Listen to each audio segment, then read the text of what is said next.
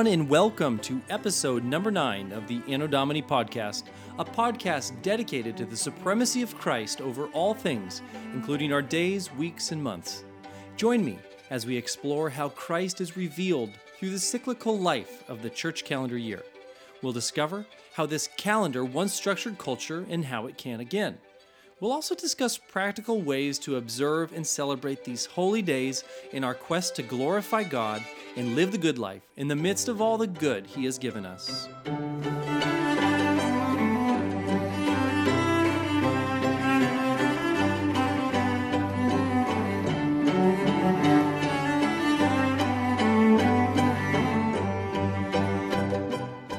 Welcome back, friends. My name is Joe Stout, and my wife and I and our eight children live in the wet and occasionally, every now and then, sunny Pacific Northwest. So, for those of you who may be new, uh, this podcast, the Anno Domini podcast, Anno Domini literally means in the year of our Lord. This podcast explores the year of the Lord as it has been traditionally marked on the church calendar. Our first episode, just to give a little bit of history, our first episode started at the beginning of the church new year, which this cycle happened to fall on December 1st, 2019. And unlike our modern tradition of marking January as the new beginning, the church calendar marks the first Sunday of Advent, or the coming of Christ into a dark world. Uh, the church calendar marks the first Sunday of Advent as the perpetual new beginning. So we begin by celebrating the coming of Christ in his various ways through Advent. Uh, not just him coming as a baby, but him coming in various forms.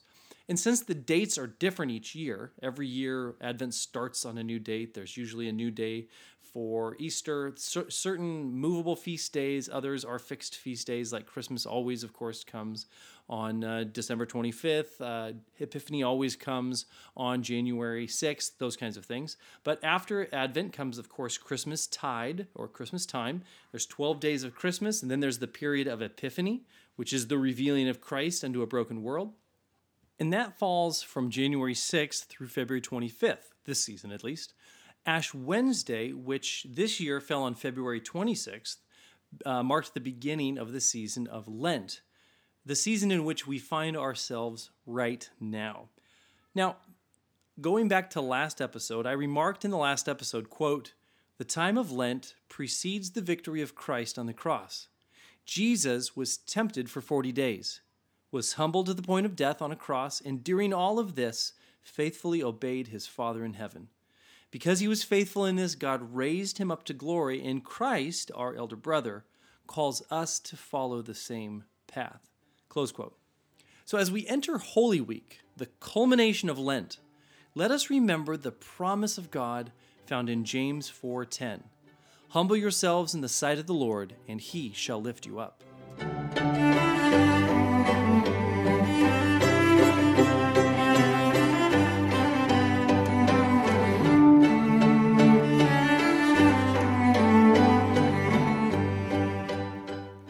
As I pointed out in the last episode, the period from Ash Wednesday to Easter Sunday is 40 days, not including the Lord's days each week. This means that Palm Sunday is a unique holy day in that it falls within the Lenten season, but being that it is on a Sunday, any fasting would be abstained from, since the Lord's Day is meant to be celebrated with feasting and rest, not with fasting. Palm Sunday kicks off Holy Week, which is the big finale of the Lenten season. And it concludes, the season of Lent concludes on Easter morning for reasons that I'm sure you can figure out, but we'll talk about later. All right, so now since the Anno Domini podcast centers around how we are to practically celebrate these holy days, we want to figure out some practical things. I really need to give an account, at least for posterity's sake, of the current events surrounding Palm Sunday 2020 which are unheard of, I think, ever. As of the recording of this episode, we are watching a local, national, and global historic event unfold. I'm, of course, speaking of the Chinese virus, the coronavirus that began in Wuhan, China in 2019 and has spread around the globe. This virus is causing governments gripped by fear to self immolate entire economies. They're isolating people to their homes and hospital beds, and most egregious of all, they're forbidding the gathering of people anywhere and everywhere for any reason at all. Now, I understand there are reasons for it. There are reasons for the quarantine, and they're hoping to save lives and stop the spread of this virulent bug. But for Christians, this means that for the last several weeks, showing up for the Lord's Day service has been impossible for nearly everyone. Now, because technology is often a blessing when used rightly, many churches, ours included, have offered a live stream of a Sunday morning sermon. And this is nice and, and kind of helps stave off that feeling of isolation that can sometimes come about with a kind of a self induced quarantine. But a sermon is certainly not church. The gathering of a family to hear a sermon falls far short of our needed weekly gatherings. On Ash Wednesday, nearly a month before this madness began, I shared a hymn written by G.K. Chesterton that included the phrase, quote, Take not thy thunder from us, but take away our pride. Close quote. Never in my life have I seen a prayer answered on such a large scale in such a short time.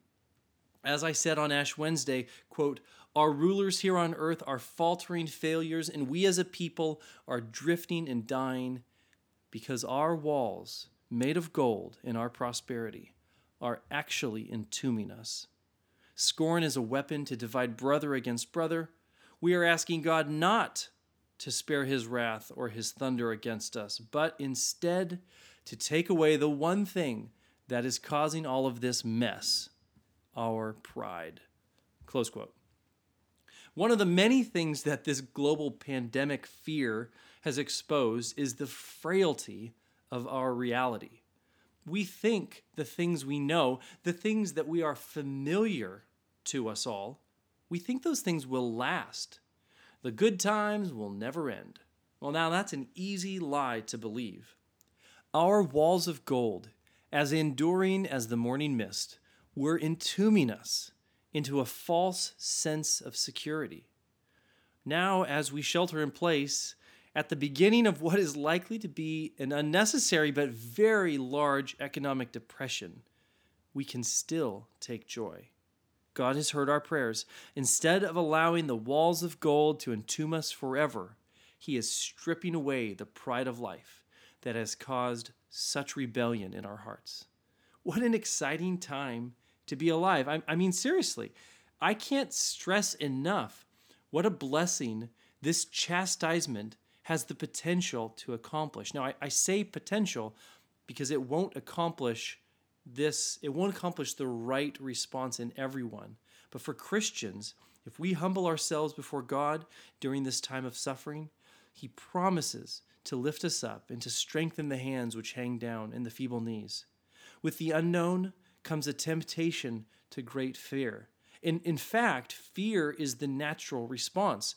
Those without the blessing of Christ's covering will respond with fear because that is the only way the natural man knows how to respond.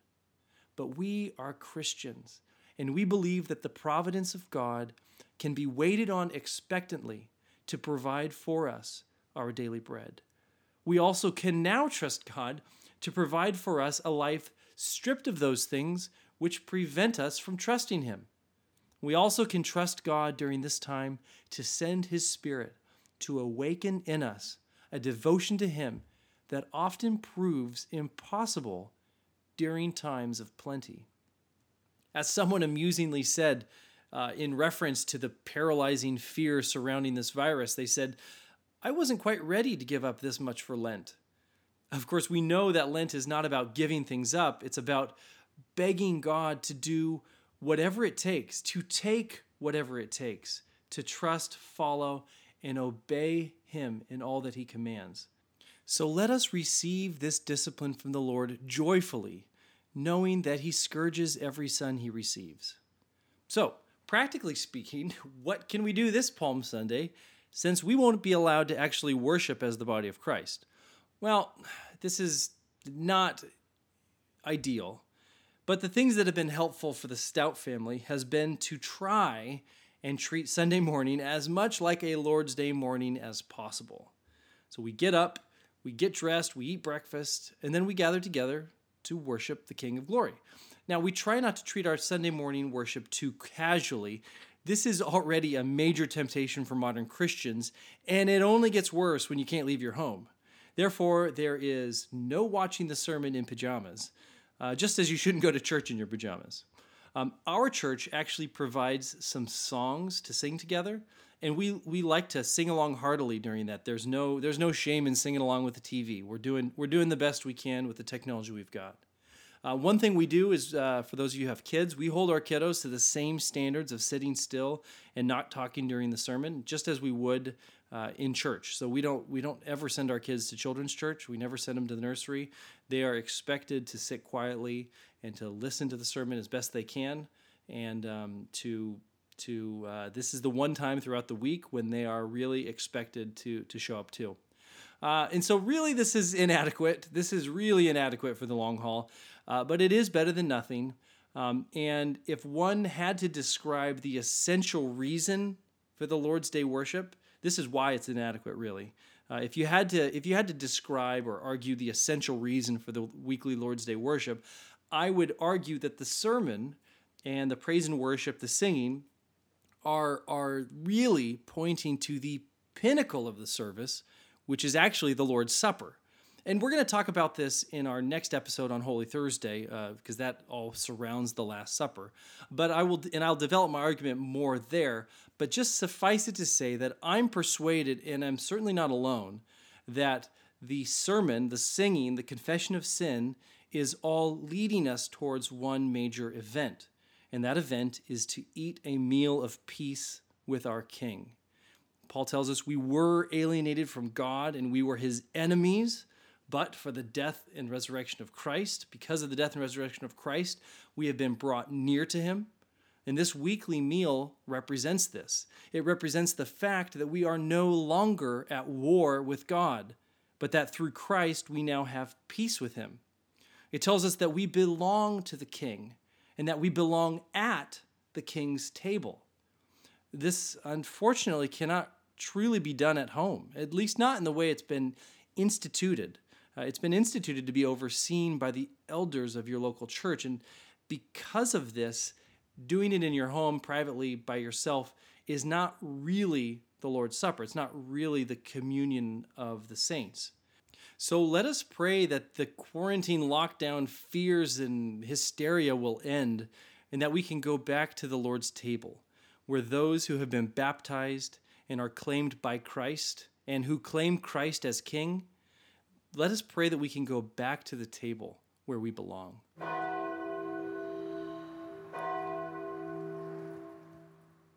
There are several texts to choose from on Palm Sunday.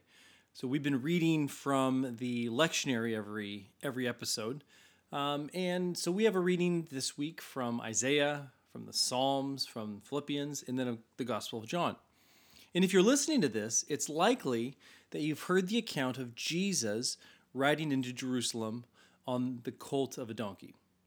In the three of the Gospels, we are told that as Jesus was riding into Jerusalem on the colt, the people welcomed him with praise and received him as a king. In fact, they were spreading their clothes on the ground as well as laying down branches of trees, and in John's Gospel, those branches are referred to as palm branches. So, this is Christ coming as king into Jerusalem, and for a large number of the city's inhabitants, he was rightfully received as king. And you know, there's a narrative out there that says something like this The people welcome him as king on Palm Sunday, and then they demand his death come Good Friday. And that really, I don't believe that really is true. I think that uh, he was rightfully received as king by his faithful, but we know there were other forces at work in the city and that the leaders of the Jews were consumed with envy and hatred of Jesus. And so the Lord's faithful were celebrating the coming of the king. So while they were doing that, while they were celebrating the coming of the king, others were biding their time and waiting for their opportunity to strike down the king of glory.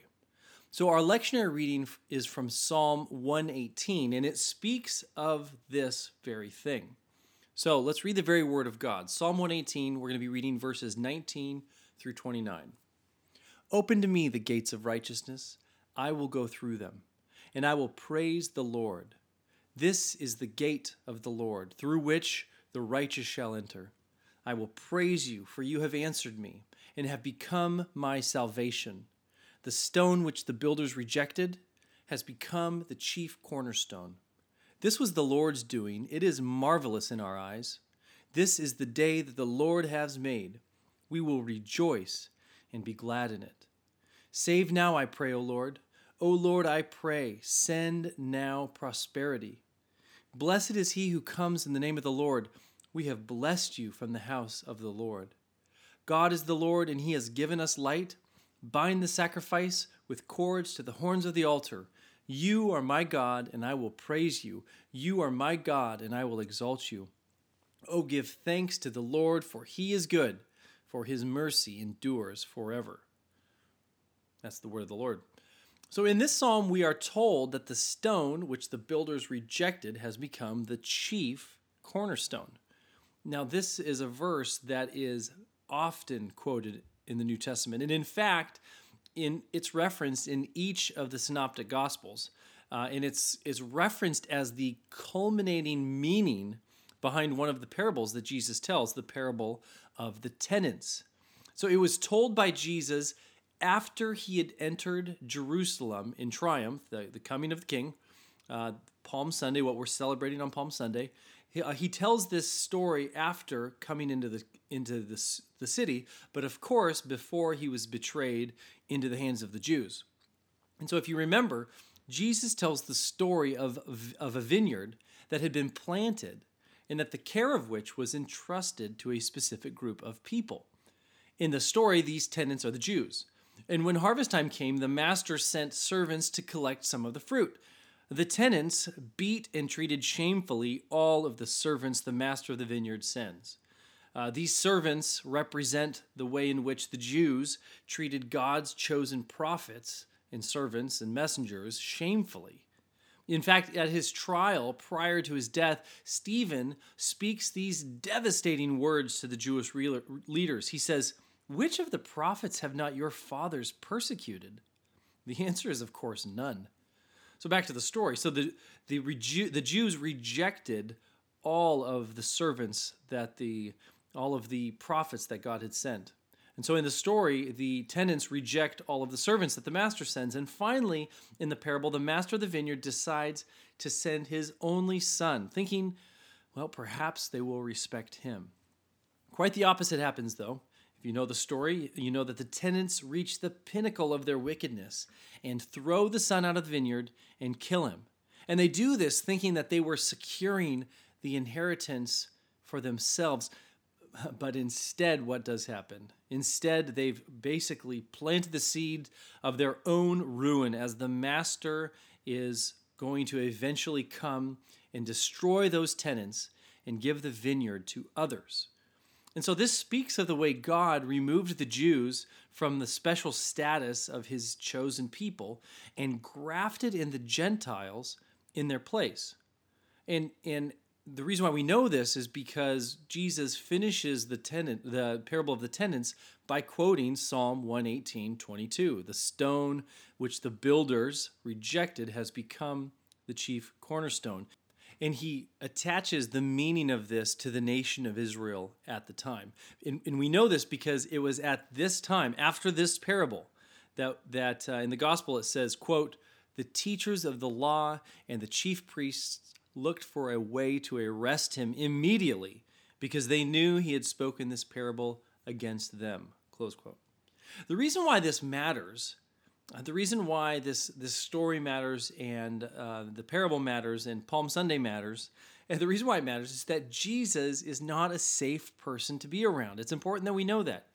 Jesus is not a safe person to be around. In fact, he's the kind of friend that is absolutely going to get you in trouble with the people in charge. The Lion of Judah is dangerous, and although he is good, following him really means choosing a life, following a life of exchanging your own desires for those desires that He gives you. Desires that will mean suffering. Jesus is a conquering king, and when we follow him, we are actually following him into battle. Now, this battle is against the desires of the flesh, the lusts of the world, the pride of life. It's against even Satan himself. But it's a battle that we can gladly and joyfully follow our King Jesus into, knowing that it will cost us our lives.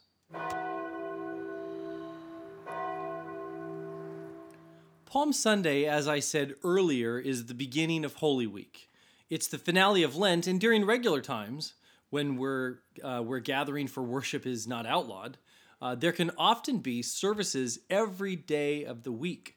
Uh, in Protestant Christianity, there's usually not that many. Uh, there's at, usually at least a Good Friday service, uh, although unfortunately those are becoming less frequent as well. Good Friday is a really is a really important day, but a lot a lot of times there'll be a Wednesday night service as well as a Thursday night service for Maundy Thursday, uh, then Good Friday, and then there's even Holy Saturday, and then oftentimes, and this is really cool, um, is when churches will do like an, a morning, uh, kind of a sunrise service. Now, here in the Pacific Northwest, uh, generally Easter morning is not met with the sunrise, it's met with rain and clouds. So it's a little bit less fun to do a sunrise service when the sun doesn't actually come up. But sunrise services are really cool too. But but the Holy Week really culminates with Easter morning, and then we're into a new part of the church calendar. And so Palm Sunday through Holy Saturday are the final parts of uh, Holy Week and the final parts of Lent. Um, and so, what's what's kind of interesting is um, during Palm Sunday, often the churches will be decorated with branches, uh, sometimes palm branches. Other times they'll use like boxwood or olive uh, olive branches. They'll decorate the church. Sometimes the congregation will march in with palm branches. Uh, I, I'm saying this more from what I've read, not from what I've experienced. Uh, I've not experienced anything beyond um, like a uh, Palm Sunday service that is ex- kind of uh, expressly celebrating Palm Sunday, but not doing a lot of the liturgical things. Uh, one, one of the things that's kind of interesting is that uh, in the denominations that celebrate Ash Wednesday, usually the branches that they will use uh, in worship on Palm Sunday, usually they'll actually keep those until the following Ash Wednesday, and then they'll burn those those palm palm leaves or the palm branches or whatever the branches were that they used and they'll use the burned ashes from the palm fronds to mark the, the penitent for the beginning of Lent. Uh, if you want to know more about Ash Wednesday, you can look at the last episode. Uh, but this is this is used. I, I, believe the reasoning behind saving the the palm fronds or the branches from the previous Palm Sunday and using to Ash Wednesday is to show how cyclical the life of the Christian is. It's it helps Christians understand and realize that the the, the life of the church uh, is is marked by patterns, patterns that God gives us to follow. Now, of course, um, those that are set out by the church, oftentimes things like Easter and Christmas, those are those are voluntary days. They're not set out by Scripture itself, but Scripture definitely um, gives us patterns to follow, and the culmination of Lent with Holy Week, starting with Palm Sunday, is one of those things. And it reminds us as Christians that God has given us these patterns so that we might faithfully follow Him and we might become more like Him, the maker of patterns.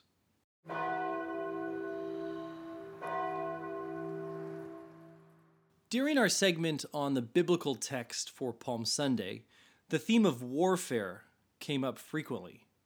And the fact that Christ comes riding on the branches of trees is not a coincidental occurrence. In fact, in two places in the Old Testament, um, there is a record of an event that bears certain uncanny similarities. Uh, both can be found similar similar accounts in 1 Chronicles 14 and 2 Samuel 5. But in those accounts we read this story, very word of God. And the Philistines yet again made a raid in the valley. And when David again inquired of God, God said to him, "You shall not go up after them. Go around and come against them opposite the balsam trees."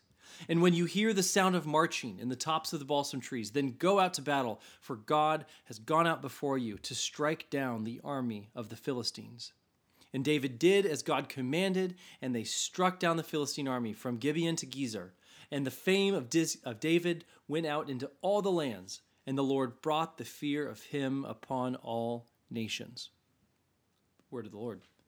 As Jesus comes into Jerusalem, so I want, to, I want you to see the similarities here. As Jesus comes into Jerusalem, riding on the tops of the trees, just as he had done against the Philistines. You know, he's they're, they're laying down the palm trees, they're laying down the branches for him to ride on. Well, he's riding in the tops of the trees symbolically. As he comes riding into Jerusalem, we are told in the various gospel accounts of his actions, what followed him being received as king. There are, there are many. One of them is that he curses the fig tree, which was a symbol of the nation of Israel. And the curse was that they would be cut off for their unbelief and bear fruit no longer. Then, then we're told that he is weeping over Jerusalem. He is looking at Jerusalem and he's weeping over Jerusalem because he knows of its coming destruction, of the destruction that will come in just a few short decades. 70 AD came and Jerusalem was destroyed, it was sacked. And the nation of Israel that we read about in the Old Testament really ceased to exist. Uh, after this, he goes into the temple and he makes war on those who would turn his father's house into a den of thieves. These are the actions of a king going forth to war. The only gospel that doesn't mention uh, these things, the cursing of the fig tree, weeping over Jerusalem, clearing out the temple, the only the only gospel that doesn't mention those is the gospel of John, who chooses instead to focus on the imagery of a seed dying to bring forth a harvest. If the seed remains alone, if the seed doesn't die, it remains alone, but if it dies, it brings forth a harvest. So during his triumphal entry, Jesus had one thing on his mind going to war. He was going to wage war against the domain of darkness in a way that not even Satan could have seen coming. He was going to die for the sins of his people all of that is an entrance of sorts into the hymn we'll be exploring today, which was written in 1812 by Reginald Heber, called The Son of God Goes Forth to War. The song is a wonderful encouragement for the church militant. Uh, church militant means those of us in the body, uh, those of us who belong to the body of Christ, who are still on earth doing battle for the King, as opposed to the church triumphant, who are in glory with God now. Um, so let's take a look at the words It says this The Son of God goes forth to war, a kingly crown to gain. His blood red banner streams afar, who follows in his train? Who best can drink his cup of woe, triumphant over pain? Who patient bears his cross below, he follows in his train. The martyr first, whose eagle eye could pierce beyond the grave, who saw his master in the sky and called on him to save, like him, with pardon on his tongue, in midst of mortal pain, he prayed for them that did the wrong. Who follows in his train? A glorious band, the chosen few on whom the Spirit came, twelve valiant saints, their hope they knew, and mocked the cross and flame. They met the tyrant's brandished steel, the lion's gory mane. They bowed their necks, the death to feel. Who follows in their train? A noble army, men and boys, the matron and the maid, Around the Saviour's throne rejoice in robes of light arrayed. They climb the steep ascent of heaven through peril, toil, and pain. O God, to us may grace be given to follow in their train. So we have in this hymn Christ setting the example by being the first to go to war and to gain his crown of glory. He, of course, accomplished this upon the cross, which is why Paul tells us that he is seated in power, reigning right now. He's reigning at the right hand of God. Not it's not that he will reign one day. Of course he will reign. He'll reign forever and ever, but that he's reigning right now. And he will continue to reign, Paul assures us, until all enemies have been vanquished and the world has been converted to Christ, and only the last enemy remains, death itself. It's then and only then that Christ will return, vanquish the final enemy, unite heaven and earth in glorious renewal, and the dead will be raised again to glory for the final judgment. The hymn writer is continually asking, Who will follow in his train? This is another way of asking, Who will follow after the king, or who will follow his example? So in verse 1, Those who are able to follow in his train are those who are ready to drink his cup of woe and to be patient and bear the cross of Christ in this temporal life. Verse 2 tells the story of the first hero of the faith, Stephen, who could see, quote, beyond the grave or through the temporal things that so often distract us to what is real to what really matters. Stephen could see past that. He could see through the grave. He could see through the impending death that was coming. In fact, it, we're told Christ beckoned to Stephen as he was being stoned. And Stephen, just like his master, just like Jesus, asked God to forgive those who did the wrong, even while he was in the pain of death. Who will follow his example? Verse 3 tells the story of the 12 apostles. These were valiant men upon whom uh, had come the Spirit of Christ. These 12 men, unlike any men before or after, were chosen by Christ and were given immense suffering to endure for the cross. Some were fed to lions, some were slain with a sword. We are told that they bowed their necks, their death to feel. In, in other words, they were not afraid to die, nor were they going to run away from the Great Commission. You see, they remembered that Christ had charged them with going into all the world and baptizing the nations. As Peter famously said with his life on the line, talking to the Jews, his life is on the line. He says, We must obey God rather than men. And finally, in verse 4, um, we hear of the multitudes that have given their lives for Christ in humble and faithful obedience to Him. We are told men, boys, women, girls, anyone claimed by Christ through baptism that has gone before us and is with Him in paradise are now rejoicing around the throne of Christ in glorious garments. We are also told how they got there through a steep climb toward eternity during their earthly life, experiencing peril, toil, and pain during the journey. The hymn concludes by asking God to give us, the church militant, the grace to follow in their train.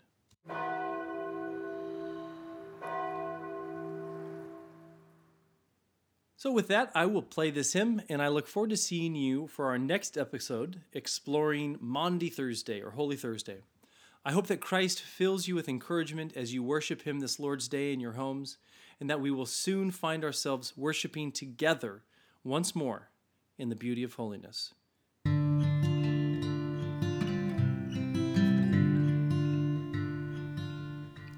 The Son of God goes forth to war, a kingly crown to gain. His blood red banner streams afar, who follows in his train, who best can drink his cup of woe, triumphant over pain, who patient bears his cross